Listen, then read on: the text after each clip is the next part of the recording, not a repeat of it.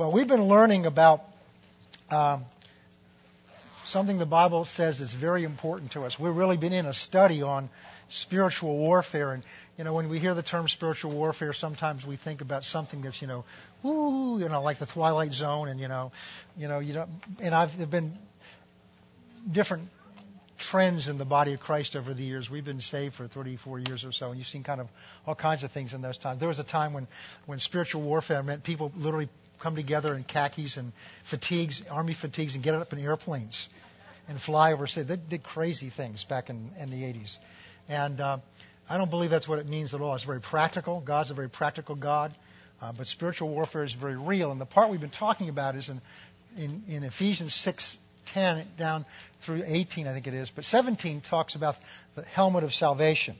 And, and that involves learning how to think the way God thinks. And uh, Isaiah 55, God says about himself, He says, My thoughts aren't your thoughts. And my ways aren't your ways. And just in case we're not sure what the difference is, He says, My thoughts are higher than your thoughts. And my ways are higher thoughts. And just in case we're not sure how much higher, He said, As high as the heavens are above the earth. But it doesn't say we can't learn to think the way He does. In fact, the Bible's here in one respect so that we can learn to think the way God thinks. And, and the way you think, the way you are right now, what most of your experiences are in life, what you're feeling, a lot of the things you're going through are simply a result of how you thought. Because the way you think will determine how you act and how you speak. And those things are very influential as to what happens in your life. And they can affect what happens in your life spiritually just as much as they can happen what happens in your life uh, uh, in the natural. Very few things just happen for no reason at all. Proverbs says that curse causeless does not come. There's reasons for things that happen in your life. There's no such thing as coincidence. Things don't happen for no reason at all. We may not always understand the reason. But we, there are things we can learn to do. So we've been looking at renewing the mind, and we saw back in. I'm not on? Can you hear me?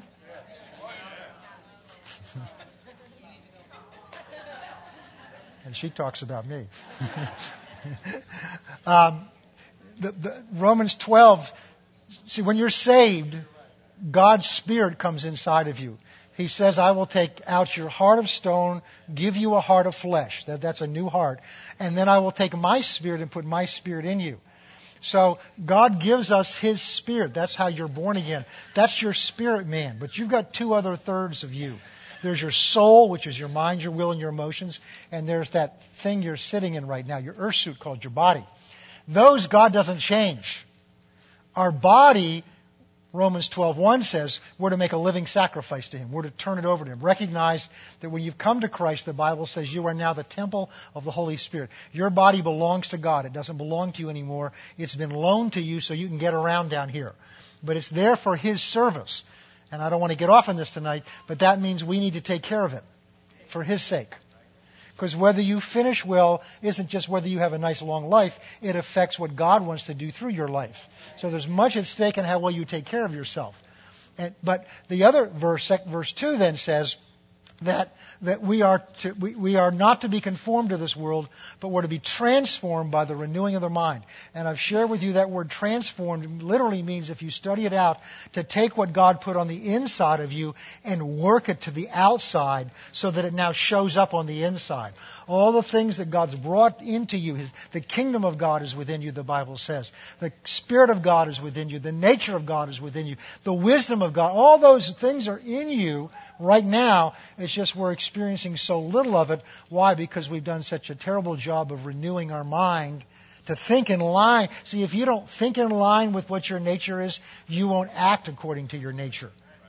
And so that's what we've been studying, and we've been going through some principles. I've told you some keys, and we're learning how to reprogram this computer. And I've shared with you, we've looked in 2 Corinthians chapter 10 that talks about three different aspects of this. It says that we have strongholds in our mind. Stronghold is something that's so well established in your mind that it, you, you are, you, it affects you without even realizing it. It's kind of like the screensavers that we have on our televisions and computers and things like that. And the purpose of those screensavers isn't just to entertain you. It's because if you don't have, if you leave that, an image on there long enough, what happens? It gets burned into that screen. And no matter what you do, whether you turn it off or not, you're still going to see that image in there. So the real practical purpose of a screensaver is it moves the image around so it never gets embedded in there. And I've told you that a, that a, that a TV screen and a computer screen, by and large, I don't know about some of these newer ones, it's made up of a whole lines of little dots. And when, the, when, when a picture is to be shown on that screen, there's a ray, a, a ray, a, a, beam of light that goes back and forth faster than you can catch with your eyes and illuminates each of those dots in different colors and different intensities. And it's the pattern of those dots together that gives you the beautiful image or the image that you see on there. And, and so the Bible talks about strongholds. The next thing is images. and images is a picture in your mind. And just as with the TV screen and just as your, uh, a picture on a newspaper, it's, they're made up of a series of dots. So the images in your mind are made up of a series of dots, and those dots are thoughts. And the reason that's so important to understand is what we're going to learn to do is to take down strongholds. And we've seen in 1 Corinthians 10, it says the purpose of these strongholds are to exalt themselves against the knowledge of God. So they've been built into your thinking, built into your patterns of your thinking in your mind over your whole life before you were Christian, and in some cases after we were Christian, because not everybody's mind's renewed, is, is thoughts came into your mind as a child and as you were growing up, they formed images of yourself, images of authority, images of God, images of the world around you. You weren't conscious of this. And if you lived on those and acted on those enough, long enough, they become a stronghold. And that's why you react to certain things the way you do. And you may not understand why. It may not even be rational. You may not even want to do some of the things you do. You say, I know it's wrong, but I can't seem to stop it because there's a stronghold in your mind. So what we're learning to do is how to tear those strongholds down what we discovered is you can't really tear the stronghold down. What you've got to do is two things. You stop feeding it. If you turn the TV off, guess what? The image fades away. Now, in the old days, it used to take a few moments for it to fade away. Remember those TVs? It just it stayed there for a while, and finally it just kind of fades away. And and um, so take, but but if you if you turn it off, if you stop feeding it, eventually it begins to lose its influence. And the other thing, and this is more important, is to create a new image that counteracts that image that's based on what God said. So that's what we've been going through. I taught you last week. I've been teaching you about how to. So what we've got to do is deal with it at the thought level. And the thoughts are dots. And I've told you, every thought that comes into your mind has a purpose. It's intended to be part of some image. And so we have to learn to catch the thoughts when they come in. And we'll talk more about that a little later tonight or maybe next week. You've got to learn to catch the thoughts when they come in. But it's beginning to, it's, rep- it's recognizing that every thought is significant because it's going to form some image in your mind. And so you've got to decide, is that an image I want to feed or is that an image I want to starve? So we were talking last week about how do I discern these images. And I use the example because we don't, if we're not conscious of this process, what happens is those thoughts get in there, they start working, and the first we, the only time we begin to know about it is when we react to the thought. And it's too late. It's already loose in our mind. Now you got to try to catch it and bring it in. And I've told you it's, it's kind of like when the doorbell rings and you go to your door and you open it up and there's a guy standing there in a brown uniform with a little symbol on his hat and he has a manila package in his hand and, and an electronic clipboard now, and he hands you this package. And what do you do? We reach out and take the package, take it, sit it down in the house, and now he wants us to sign for it. And the moment you sign for that package, guess whose package it is? It's now yours. And we don't even know what's in the package. And yet we've taken ownership, brought into our house, and are prepared to release in our house something we don't know what it is or where it's come from or what its purpose is. And I told you the story of my brother who ordered some frogs. He thought he ordered one frog for an experiment, and they shipped him five or six in a package large enough to hold one. And these were bullfrogs from Louisiana, where they grow them quite large. And, and it must have been a week or so while they were in there because all we know is when he opened the package, they were determined to never get back in it. And so we had four or five, I wasn't there, I'd already moved away to college, but we had four or five bullfrogs now loose in the house. And my brother's running around and my mother's screaming and yelling at him to try to catch these bullfrogs, get them back in control so that they're not loose in our house the way they were in Pharaoh's house thousands of years ago. Because my mother did not want bullfrogs hiding under her bed at night. That's very much what happens to us when we take thoughts in without recognizing what they are or why they came, and suddenly they manifest. They get loose and they're hopping all over your mind, and you're trying to run around, catch, and get control of them. It's a lot easier to identify what they are before you accept ownership of the package. Because you see, before you sign for it, you have every right to send it back again. So what do you should do? How do I know what the thoughts, what the purpose of thought is? I look at the return address. I find out where the package came from because that tells me a whole lot about whether I want that package in my house or not. Now, packages that may come to your house could come from any number of places, but thoughts that come from your, to your mind can really only come from about three places. They either come from God, they come from you, or they come from Satan. And yes, he's very real. So what you need to do is look at the return address to find out where's this thought. You don't even have to understand the thought. In fact, you're better off because in order to understand it, you've got to play with it.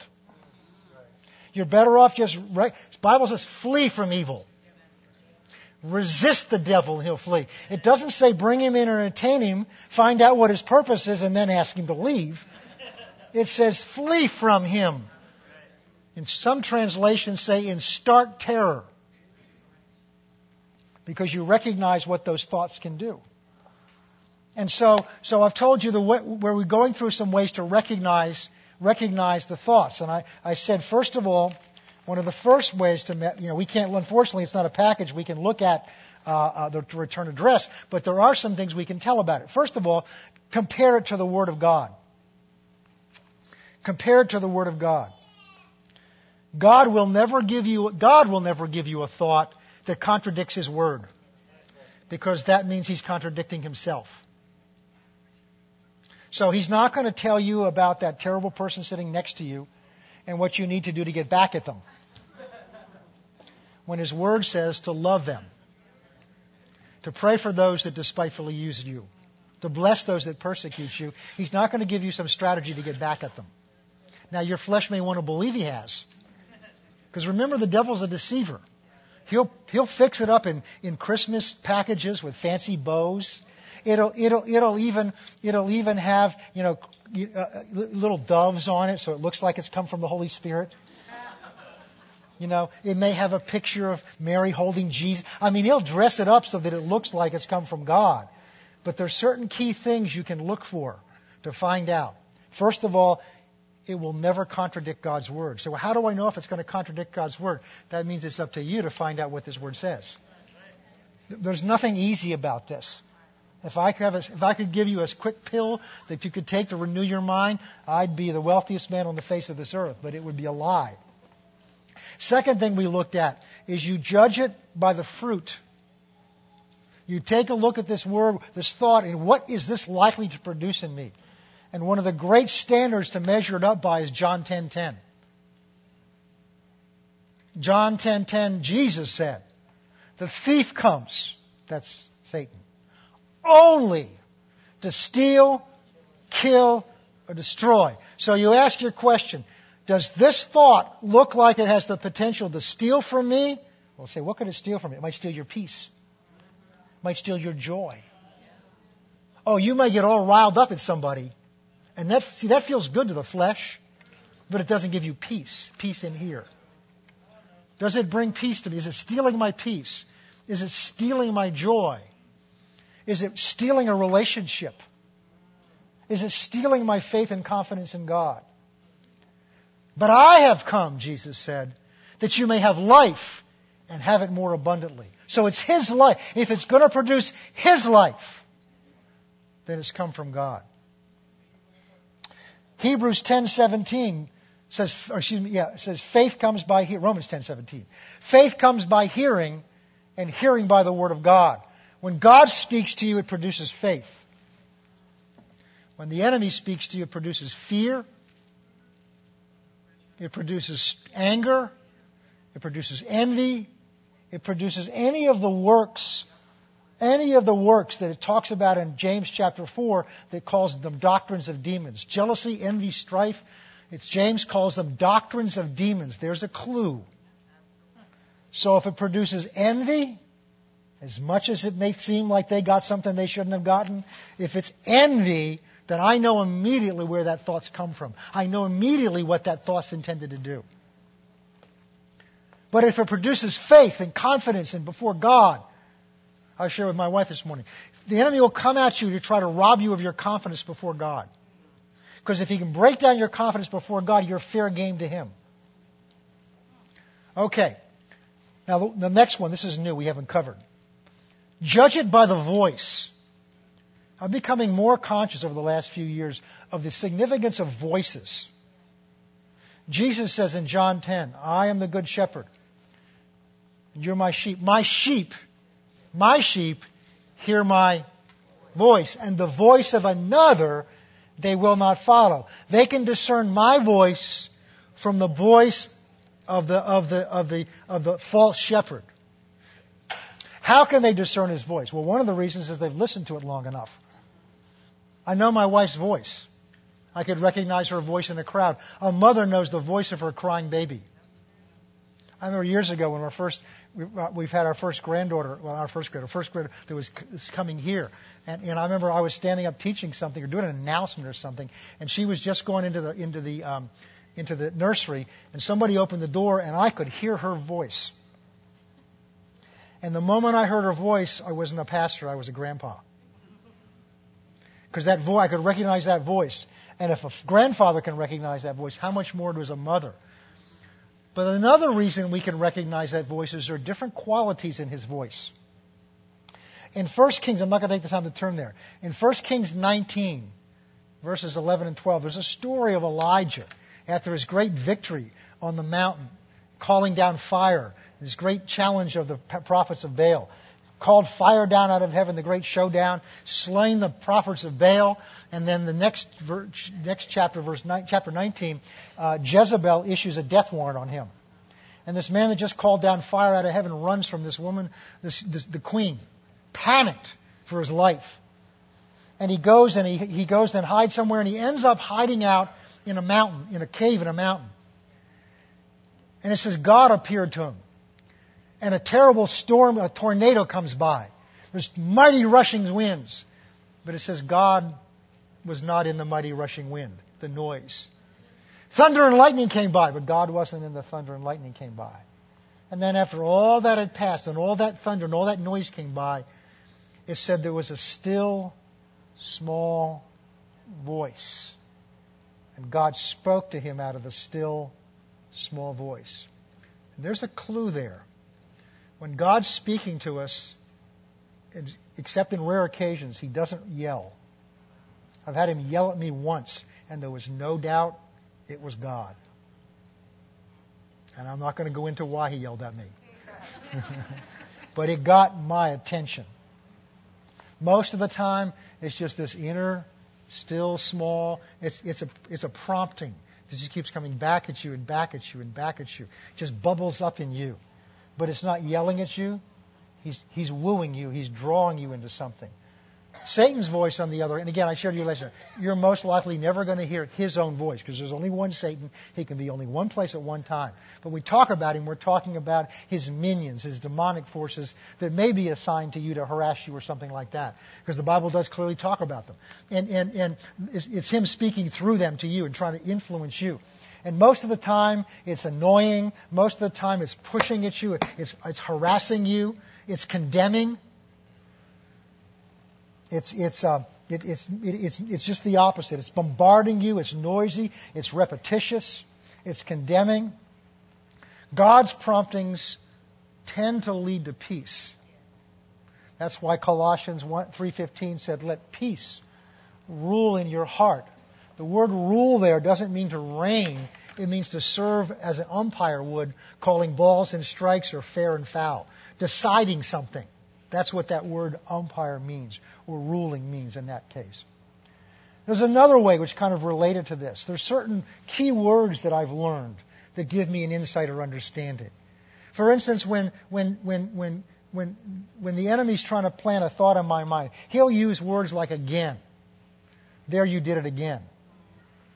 See, again has a connotation with it uh, beyond just the message. It's, you turkey, aren't you ever going to learn this? Now, I'm not saying God wouldn't say it to you, but usually there's, see, he, what, what Satan's after is to undermine your character, to undermine your confidence. That's what he's after. I've told you, he's a deceiver. He's like a pickpocket. What he's really after is your wallet when what he makes it look like he's after something else. So when you get a sense it's him, grab your wallet. Learn to recognize what he's after. He's after your confidence before God. And so if it's designed to tear that down, most likely it's not God. Most likely it's the enemy. Another thought is if you can trace the thoughts back, see, God speaks to you by, by inspiration and revelation. God doesn't speak to you by reasonings, generally. God just says, do this or don't do that. This is right or this is wrong. He very rarely explains things. He doesn't need to. He's God. And, and, and here's an example of not violating his word. Proverbs 3, 4, and 5 says, Trust in the Lord with all your heart. Lean not to your own understanding. That doesn't mean we can't understand things. It means we're not to rely on our understanding. We're to rely on God, and He may give us the understanding, because the Bible says to seek understanding. But when God's directing you, very rarely will says, do this because if you don't do this, these three things are happen. He just says, like he told Adam and Eve, don't eat that tree. He didn't explain to them why. Satan's the one that wanted to get into why. Because when they got into why, they got into their head. God was expecting them to obey out of their heart. Satan's device was to get them to reason with their mind because their mind was not capable of handling him. And so when you just look at my wife sometimes comes to me and says, "Well, I'm not sure whether it was God or you know." Listen, let's see if we can trace your thoughts back. Did you come to that conclusion because you can go back and say, "Well, yeah, if we don't do this, this is going to happen. If we don't do this, this is going to happen"? I said, "That's your reasonings." God just says, "Don't do it." or he says, do this. He'll lead you to do something or not. Now, there are exceptions. He may give you an explanation of something. But by and large, that's how he works. Okay. Now, what I want to begin to now, to get into, this has all been preparation for what we're going to get into now. We're going to begin to talk now about tools for renewing your mind. And one of the first things I've got to prepare you for is I'm not going to teach you something that you probably haven't already heard. I'm not going to tell you some magic pill that you can take or some magic mantra you can recite or some, you know, special drink you can buy and suddenly your mind's going to be renewed. These are things you've already heard before. Here's the difference. Most of the time you've heard these things before, you haven't had all this preparation that we've gone through. You haven't been given the understanding of how this process works so that you know how, why you're applying what you're applying. And there's some other principles that I want to teach you about it. So these are the weapons that are referred to back in 2 Corinthians chapter 10 when it says, the, in fact, turn there. 2 Corinthians chapter 10.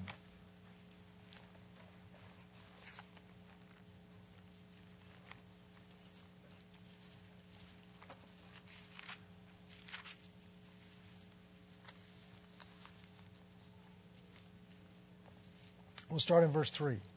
For though we walk in the flesh, that means we, literally, we live in a body we do not war according to the flesh. Now, we're talking about spiritual warfare. For the weapons of our warfare are not carnal, that means of the flesh, but they're mighty in God, some translations say through God, for pulling down strongholds. That's what we've been talking about. Casting down imaginations or arguments, the New King James says. We talked about that other thing. And every high thing that exalts itself against the knowledge of God, bringing every thought into captivity to the obedience of Christ. We talked about that last night. Literally, it means you've got to learn to identify every thought and then you bring it into captivity. We talked early on about controlling your mind, that you can control your mind. That's one of the foundational keys to understanding this process. You can, because if you don't believe you can control your mind, you won't even try. You'll just say, well, and the beginning of that is to understand you're not your mind. Because if you think you're your mind, you won't, you, can't, you won't be able to control it. But your mind is simply a part of you, given to serve you, and you can control your mind because God says to. Bringing every thought into captivity. Oh, that looks overwhelming. It may look overwhelming, but as you begin to learn to do it, you can train yourself to do that. It's not as hard as you think it is. Okay. To obedience to Christ, that's like measuring it against the Word. And being ready to punish every disobedience when your obedience is fulfilled. Okay. Now, what I want you to see here is in verse 4 it says, The weapons of our warfare. So we're going to use weapons, are mighty through God or in God for the pulling down of strongholds. We ended last time by telling you the good news that it may have taken you 35 years, 45 years, 55, 65 years to get where you are. It's not going to take another 35, 45, 55, or 65 years to unlearn what you've learned and then start out all over again. Because the weapons that God's given us are anointed by God to tear down strongholds. Because what we're going to learn to do is we're going to learn to take the Word of God and apply those against the strongholds. And the Word of God is anointed to tear down strongholds.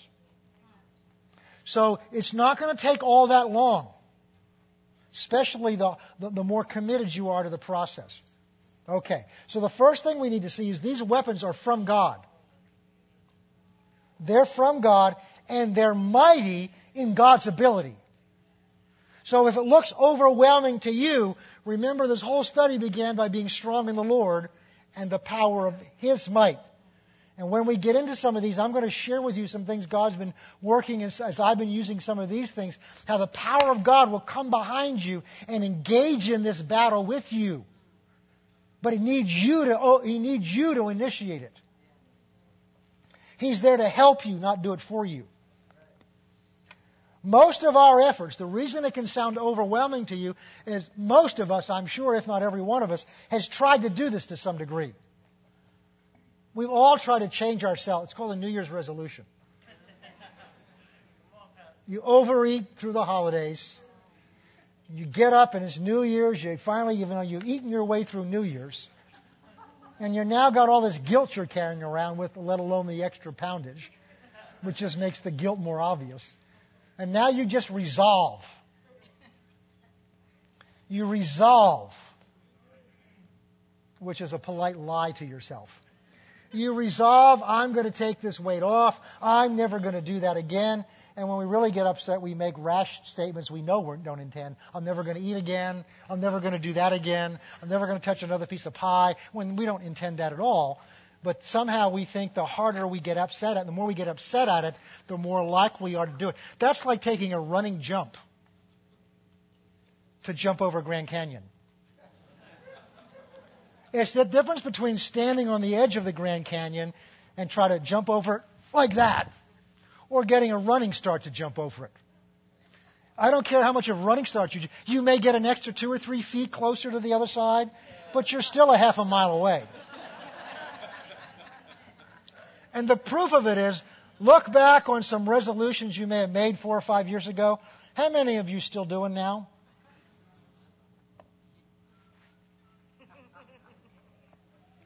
They don't work.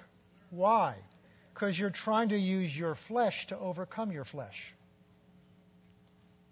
And when Jesus came back while he was praying in the garden, having asked his disciples to just pray for an hour with him, he came back and found them asleep. And he said, What, couldn't, couldn't you wait with me an hour?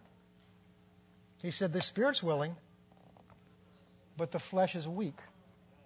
Now, I was meditating on that one day, kind of, I hadn't said it out loud, but kind of complaining to God, saying, You know, God, you gave us this flesh and it's weak. I mean, my goodness, that's what gets me in trouble. And all of a sudden it dawned on me, it's good news your flesh is weak. That means it's easier to overcome.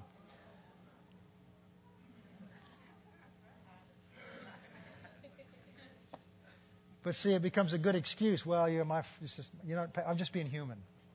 Well, we're going to get into that. You're not just human. Your flesh is human, but the real you on the inside is not just human. That's why he says they're mighty through God, not mighty through your humanity.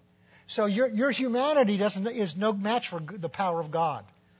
Your flesh is no match for the power of God. So we've got to learn how to engage the power of God against our flesh. Okay. So most of our efforts have been based on the flesh. That means even when you succeed, You built your flesh up. Remember the old radios and cars that had push buttons in them? You know, you, you, you, you know, she'd program the put. Now it's all electronic, but you know, so and, and they were always set so that so that if you if you push this station, the station you had pushed popped out again. So there's always one of them. That's what happens when you try with your flesh to overcome your flesh. You may get part of your flesh under control, but now the part you used to overcome it pops out, called pride. Look what I did. See, the way God works, that your flesh doesn't get any of the glory, He gets the glory. All right. Because the flesh is weak, it can be trained. These weapons are easy for us to use. Every one of us can do it. The only hard part is the decision and the resolve to do it God's way.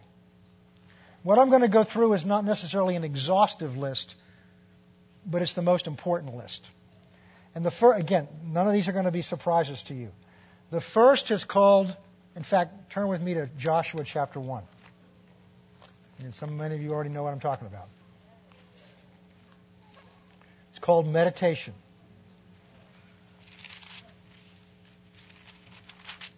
The enemy's taken this process and is using it to control all kinds of people.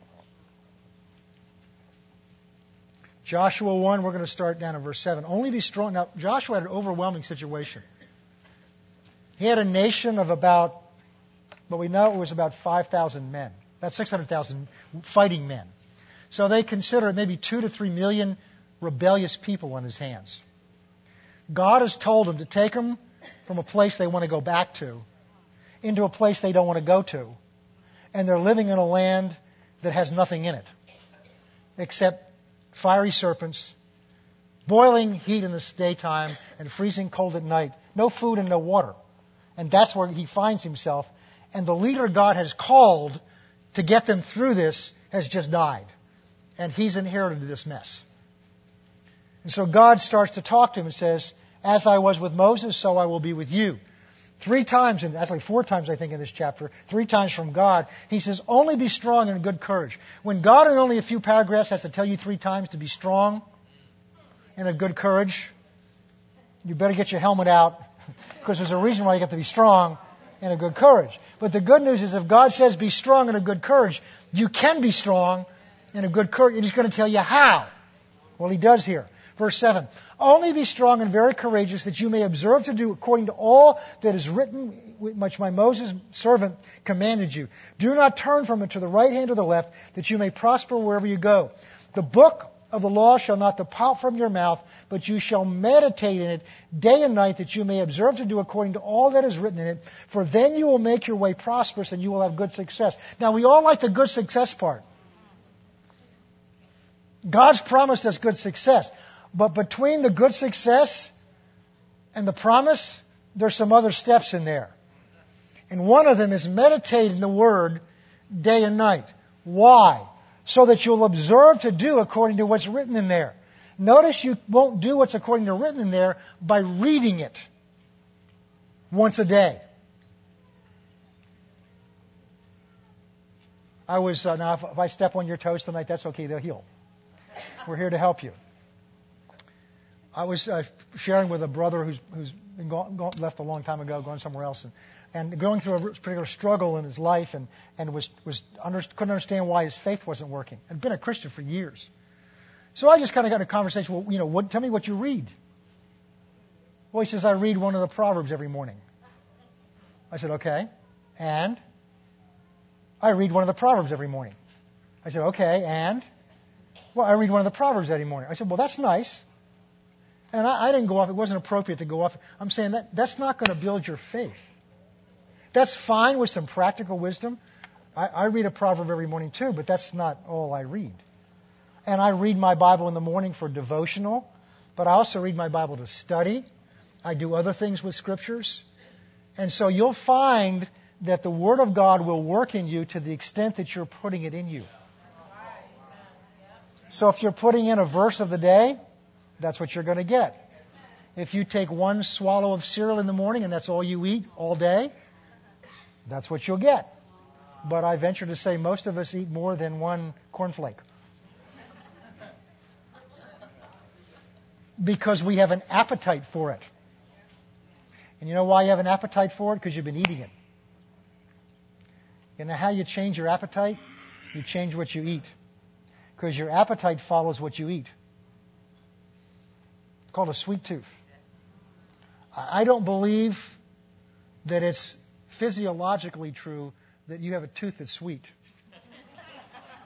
Because it's not your tooth that's getting you in trouble, it's that piece of flesh that's between your teeth that has taste buds on it that we serve.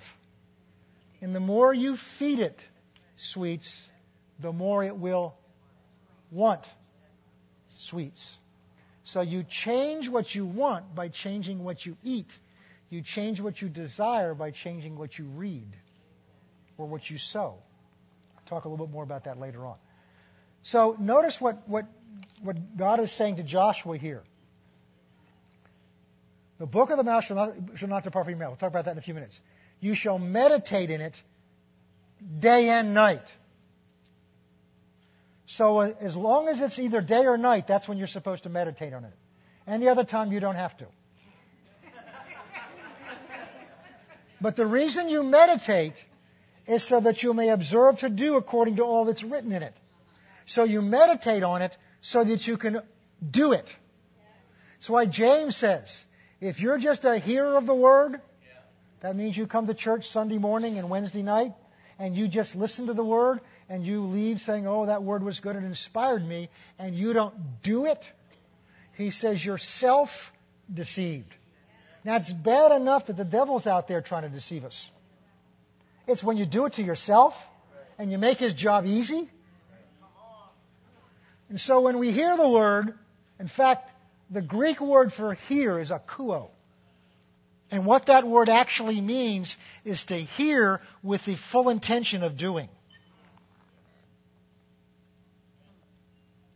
How many of you ladies or, or gentlemen, you've got some guests coming over and, and you, you're going to, you, you've got a new dish you want to fix for them and somebody's given you this recipe. And, but you don't just sit down and read the recipe. Now, My wife will read recipes just to read recipes. Okay? And that's one thing. But if she's baking something for guests, she doesn't just read it and says, oh, that was interesting. She reads it with the purpose of applying it. So she reads it differently. Do you ever notice how, how you can be in a message, and you may have heard the same message six months ago, and suddenly it just explodes? Wow, that was great! And I may have said the same thing last week. And you just sat there going, Did the word change? I mean, I could have changed, but the word didn't change. But often, I mean, I've experienced that. Often the difference is me. Either there's a situation in my life or I've awakened to something and now that word is speaking to something that's a, an issue in my life or something I need to grow on. And now I'm all ears. Why? I know that I need to hear it. Now I needed to hear it last week. I just didn't know I needed to hear it last week. So he says meditating on it is more than reading. We'll see that in a minute. Meditating on it is more than reading it. And the reason you're meditating on it is so you'll learn to do what it says. And it's when you do what it says that you make your way prosperous. And when you make your way prosperous, you have good success. So success follows a prosperous way. A prosperous way follows a, obeying the word, Obeying the word follows meditating in it day and night. And we'll see that and apply that to some things. So now I want to talk to you because a lot of times you're well, you're to meditate. We need to meditate. But what does it mean to meditate? What does it mean to meditate? Well, let me tell you what it doesn't mean.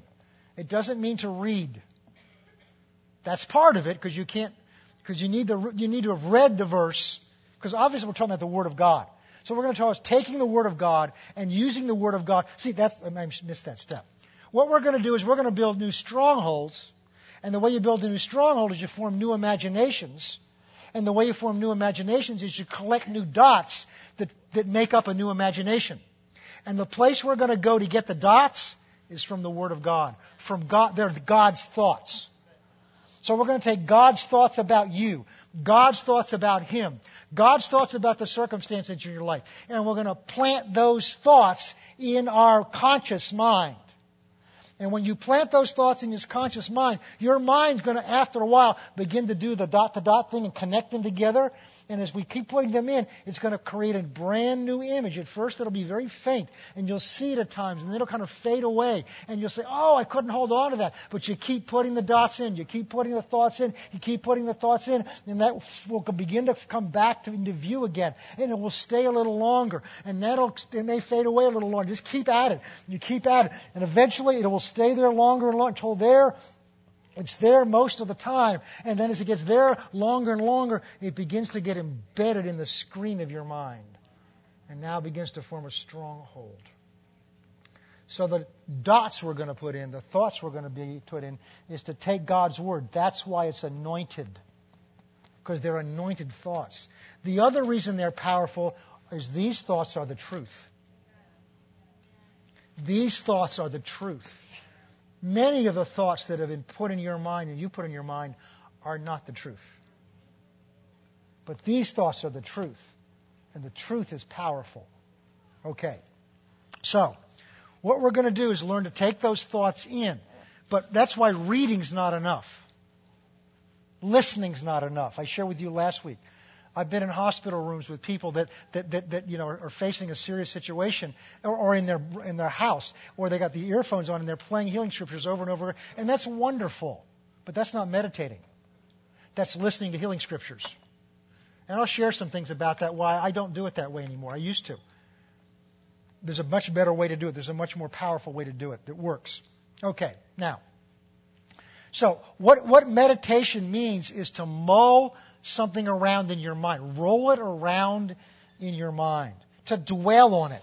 Let your mind think about it over and over and over and over and over and over and over again. And while you're doing that, when you, you know you're doing it when you get lost in the thoughts. Have you ever daydreamed? Some of you may be doing it right now your mind just kind of wanders and you know you just you may do it when you're trying to read scriptures. Your mind's rolling over something. The difference is you're not doing it purposefully. It's just running around like my dog used to outside. It's just wandering all over the place. And and so so uh, mulling it over is when you, you take the, the, the, tremendous power of your mind and you begin to work it for what your purpose is and your intention is. It's when you really get lost in it. It begins to create a new image. Now, some of you may hear this and say, I don't know if I can do this. But I suggest to you that many of you are already real, well trained in this. Many of you are experts in this. Another word for it is worry. Have you ever worried about something? Then you know how to meditate. Because worry's meditating. The difference is you're, wor- you're meditating on the devil's lie. So what we're going to do is how to learn, learn to take the things you already know how to do and just substitute God's truth for the things you've been meditating about. Now, here's where it takes some work because you're trained in that. And we live in a world that's trained in it and wants to further train you in it. So if you just, all you is watch the news. It's full of worry. As you've heard me say, they very rarely just report the facts. They'll give you the facts and then they'll interpret it to you, basically telling you you need to be afraid. And if you're not getting it from the guy or the girl on the screen, they're running another set of worries on the bottom. and then they're flashing others at you. So you're getting three or two or three messages bombarding, and we wonder why we go around, oh my goodness, I don't know if we're going to make it. Because that's the underlying message of all of that. That's why this is called the good news. It forms good images. Jeremiah 29, not in my notes, but this is an example of what I'm talking about. So you, you, you see CNN or Fox News or MSNBC or one of the rest, and you get, oh my goodness, everything's falling apart. Learn this scripture. Verse 11. This is God talking. Jeremiah 29. For I know, this is God talking about himself now. God's talking about his thoughts. I know the thoughts that I have towards you, says the Lord. Jeremiah 29:11. Thoughts of peace and not of evil to give you a future and a hope. God says, I know my I know the thoughts I have towards you. I know the thoughts I have towards you. My thoughts are higher than your thoughts. So we've got to learn to think these thoughts because they're God's thoughts towards us. Of peace, not bombs going off and not. There's a story. A woman I heard of a woman. I, I don't. You know, I didn't hear the woman say the story, so I'm telling you this is a story I heard about a woman during the the, the Battle of Britain when they were the Germans were bombing uh, London in, in the beginning of World War II, and, course, and they they had uh, bomb shelters that they would go down into. When I was growing up in the 60s, that was a popular thing to have bomb shelters. I don't know what they thought they were going to come back out to after the bomb. You know, everything's radiated and destroyed. What, you know, what are you going to come back out? Anyway, I don't want to go there. But that was a big thing in vogue. People made a lot of money with bomb shelters. And anyway, um, and that's there are Christians today hoarding up food and water because we don't know what's going to happen. If it's based on fear, imagine the image you're forming inside yourself. I don't find it in the Word of God to hoard up. Just, just, just read Psalm 23 and Psalm 91 and do what they say. And start just, I challenge you to, to recite Psalm 91 when you get up in the morning and when you go to bed at night. Just see what it does. If you can't do that, just do the 23rd Psalm. Do it three times a day. I mean, you'll take vitamins, won't you? You'll take you'll take, if a doctor prescribes to you an antibiotic, says, take this three times a day. I don't care if you start feeling better tomorrow. You take it until the prescription runs out. How many of you ever heard a doctor tell you that? Right? And so you do that, right? We trust what the doctor says. Try taking Psalm 23 three times a day. That's my prescription. And come back next week and tell me how you feel. All right. Now, I know the thoughts I have towards you, says the Lord. Of peace and not of evil so I don't care what the devil's thoughts are. I don't care what my neighbor's thoughts are. I don't care what Larry King's thoughts are. I don't care what whoever's thoughts are. I don't care what the president's thoughts are. I don't care what the Shah of Iran's thought. I don't care what uh, Benajab or whatever. I don't care what their thoughts are because I know what God's thoughts are. And my God's higher than them.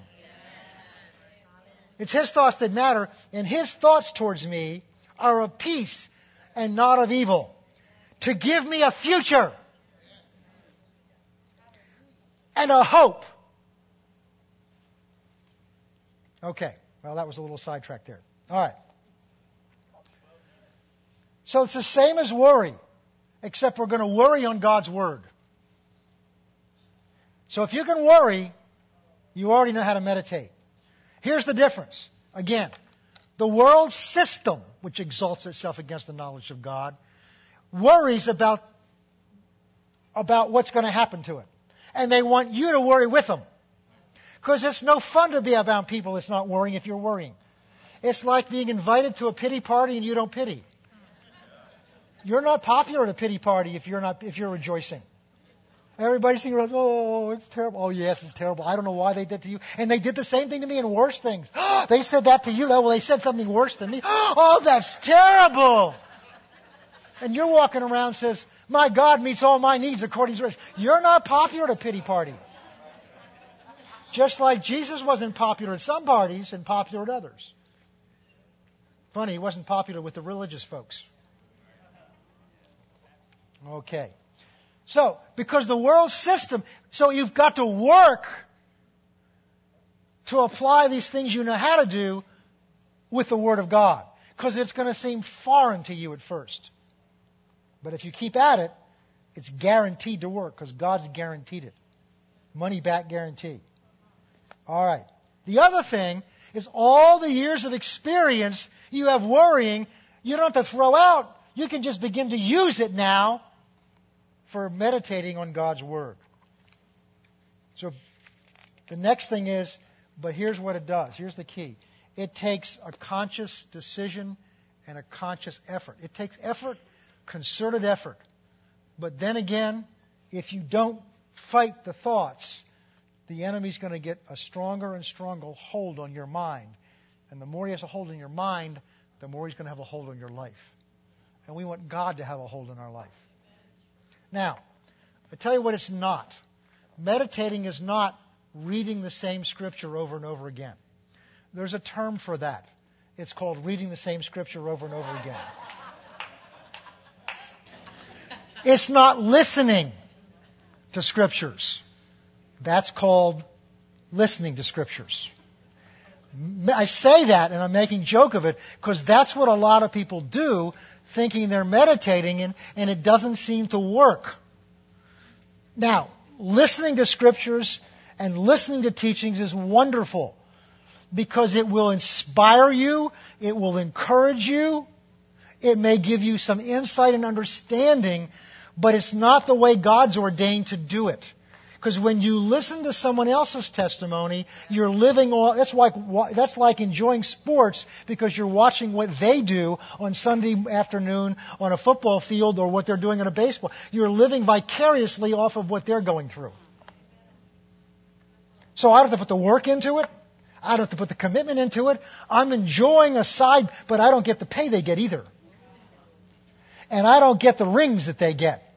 And I don't get the thrill of accomplishment I just get, we get so many people, I don't want to get on this hobby horse. We get so many people that are living vicariously off of other people's lives. Whether they're rock stars or, or Christian rock stars, because we have our own performers that are stars in our eyes. And, or, or whether they're whether they're uh, you know whether they're movie stars or or whoever we look up to, we're living vicariously off of their life. And while we're doing that, we're not having one of our own. And so that's really what we're doing. And I'm saying we need to listen to tapes and CDs. We should do that. But understand this, that's not enough. That's what I'm saying. Because you're learning what somebody else learned because they did what they needed to do. If you then don't turn and do what they did, it won't work for you. So just listening, so well, I've been listening to tapes, that's good. Are you doing what they did?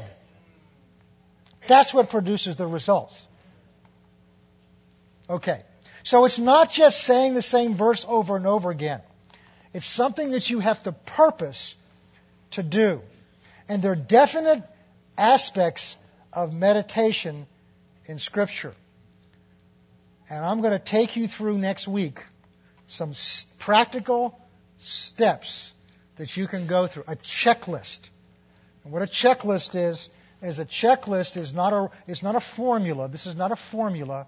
It's a checklist that if you go down and you can check off, I'm doing this and I'm doing, it's, it's, well, I don't know what to do to meditate. Pull out this list I'm going to give you. And when you're doing this list, you'll find out that you're meditating. You want to know what it is? You've got to come back next week. Praise God. I don't want to have the time to get into it and start this. Let's pray.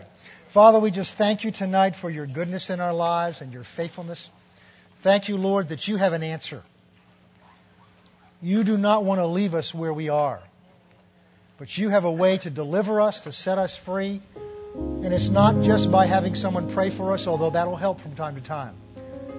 But there's a time we just have to do what your word says to do. And Father, we just come to you tonight and confess that in many ways we, are, we are where we are in our lives because we've never really controlled how we think have our thinking line up with your word and what you, the way you think.